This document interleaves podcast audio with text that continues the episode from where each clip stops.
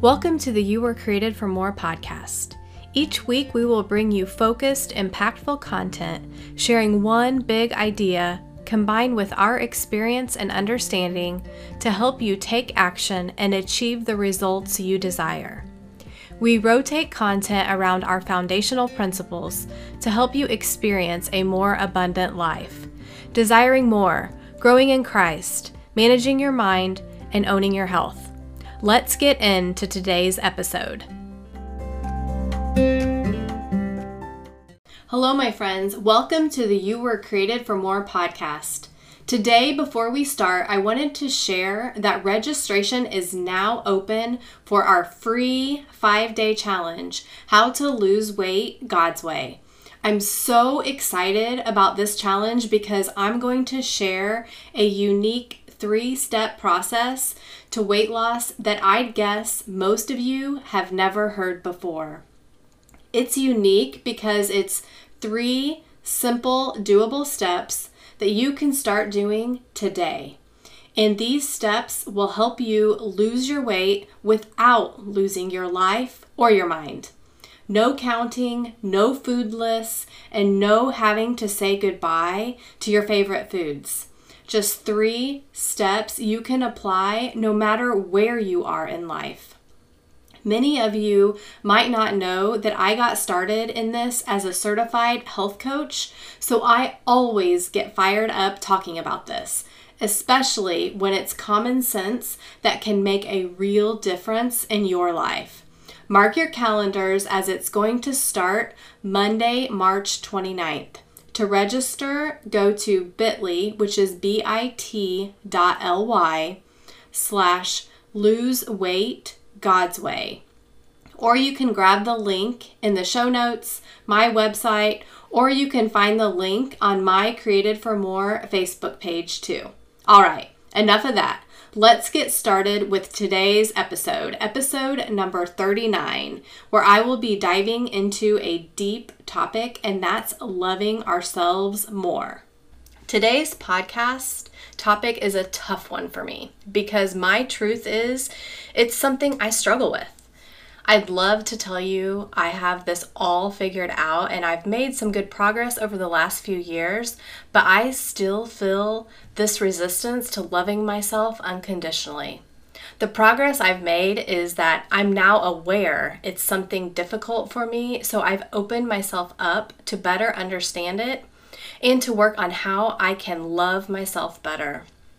And it's because of all this that I really felt a desire to share my experience and dive deeper into this topic with you. Self love is a topic that's much discussed.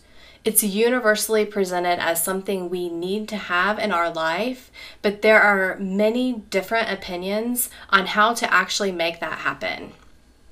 It's one that many women, like myself, struggle with, and this lack of deep, unconditional self love and self acceptance holds us back in life without us even realizing it's the problem. The beautiful thing is, we have the perfect example of love to learn from, and that is God's love. God is love. God wants us to grow to be more like Christ to be more complete through Him. So it should be no surprise that the two greatest commandments in the Bible are love God and love your neighbor as yourself. But what do God and the Bible specifically say about loving ourselves? Before we dive too deep into this, let's start with why this topic is so important. First, let's apply God's model for our human life. Our thoughts cause our feelings. Our feelings drive our actions, and our actions create the results in our life. If you're not familiar with this, then go back to episode number 35 to learn more about this model. This model shows how whatever we feel internally, we're going to reflect externally. If we're having thoughts that prevent us from loving ourselves, we're going to have a lot of unloving feelings, and those feelings are going to make it hard to take constructive actions in our life. those feelings are going to make it hard to bring more love into our lives. Those feelings are going to make it harder to love others the way we want to. And we see this in God's truths. He tells us in Proverbs 27 19, as water reflects the face, so one's life reflects the heart. Heart in this context is our thoughts and feelings. So if we're not able to consistently love ourselves, that is going to show through in all aspects of our life, including our capacity to unconditionally love others and our capacity to fully forgive and have a deep sense of compassion for others. That brings me to my one thing for today. Not having a deep sense of unconditional love for ourselves is very similar to our self worth. It's going to constantly show up and sabotage many areas of our life, including our ability to both give and receive love from others. How do you know if you're struggling with this? If you constantly feel like something is off in your life, if you feel a constant tension but don't really understand where it's coming from. A lack of self love could be the cause of that. Explore your thoughts. Do a thought download. Set a timer for five minutes and write down every thought that goes through your mind when you think about loving yourself. As you can see, this is important. It's foundational to our lives, so it's something we should really spend some time on and think about where we are with this in our lives. Let's define what it means to love yourself unconditionally. Unconditional love means you love someone no matter what. So you're, you love them even when they don't meet your expectations. So loving yourself means that love is always intact and absolute, even when you don't believe you deserve it. Even on your off days, your bad days, even on the days you feel alone and rejected by others. Right here in that definition, I believe our biggest obstacle to true self love is exposed. Most of us love conditionally. So we're loving ourselves the same way. We only love if a person does what we want them to, if we think they deserve it, or if we think they are worthy of it. How many times do you feel like you let yourself down? How many times do you feel bad for the choices you made or the actions you took or didn't take the day before? How many times do you feel like you hold back or don't follow through on something you want to do? I'm guessing if you're like me, and you have a human brain, this happens quite a bit. Many of us are loving ourselves conditionally, not unconditionally, because that's what we've been taught. That's how we've been trained. Our world, our environment, even our parents have taught us that love is at least partly conditional and needs to be earned. How have we been taught to earn love? Through getting good grades, through our physical appearance, how we look, how skinny we are, through our popularity, through accomplishments in our career, promotions, raises, making more money. Whatever we practice, we get better at. So if we're practicing loving others conditionally, we're going to get better at that. And we're going to do the same thing to ourselves. If we feel like we have to earn our love, that is going to leave us feeling exhausted, desperate, and eventually hopeless because we're always going to be comparing ourselves to others. And when you see others who you think are doing it better than you, that's going to make you feel less lovable and like you have to do more to be loved. And that leads into another major reason I think we struggle with self love. We are constantly judging ourselves and who we are. Again, we've been taught, we've been conditioned to do this, right? We're told to focus on first impressions. So as soon as we see someone new, we're making judgments about them. We scroll social media and we're judging who and what we see. We're judging them and comparing their life to ours. We're so focused on judging everything in life that we're constantly judging ourselves, whether we realize it or not. We're always judging how we feel, how we eat, how we look, how productive we were today, replaying conversations with others and thinking of things we should have said or how we should have said them differently. The other thing is our default brain because it's trying to protect us, likes to judge us, likes to judge with a negative bias, right? It's much more quick to point out things it believes we did wrong or the places we fell short rather than the positive things. And that leads to another issue with loving ourselves. And that's how the devil loves to launch spiritual attacks through our thoughts. You see, God's not the only one who knows that our life flows from our thoughts.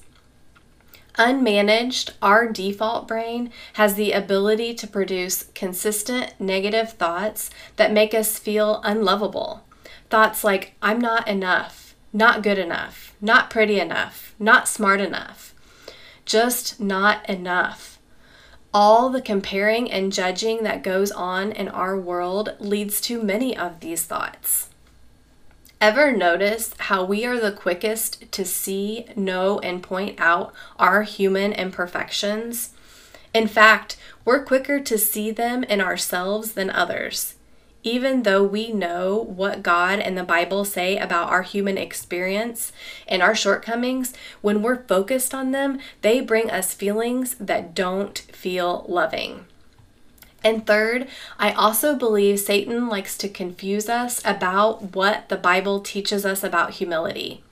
Sometimes we're quick to talk down about ourselves, so people don't mistake it mistake us as being arrogant or full of pride.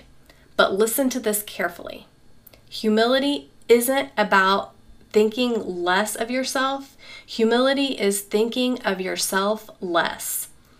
We can't be putting ourselves down all the time and expect to have a high degree of self love and respect. Now, I want to share about my experience because here's another thing that can make it hard to love ourselves, and that is our past. This is something that's really impacted me, and specifically words from my past that I've attached to and held onto so strongly that they still impact me and my love for myself today. You see, I was teased for some physical attributes, and that caused me to dwell on those areas. They were things I could do nothing about. But if others were teasing me about them, in my mind, I thought no one could love me because of them. It really opened my eyes to just how hurtful words can be, even if someone is joking or trying to be funny. They were things I was already self conscious about, so hearing the words, to me, that was reaffirmation that I wasn't lovable because of those attributes. I've been working through these thoughts from my past and now recognize that they are just that. They are thoughts, and I can change them. They are not truths, and they do not define who I am. So now we can see why loving yourself unconditionally can be a difficult thing to do, especially if you're not specifically thinking about it. Love is a feeling, an emotion. So, when we apply God's model to our human life, we know we have to be having thoughts that produce the feeling of love. Remember, the model tells us our thoughts always cause our feelings. So, next week, I'm going to dive deeper into what we can do to produce thoughts you can have that will help produce the feeling of love. We're going to talk about how love is a choice we can make. And we're also going to be talking about God's truths about this and what He says about loving ourselves. Spoiler alert, He's all in with this concept. In fact, I'm going to wrap up today's podcast with a couple amazing inspirational scriptures that give insight to what God thinks about this.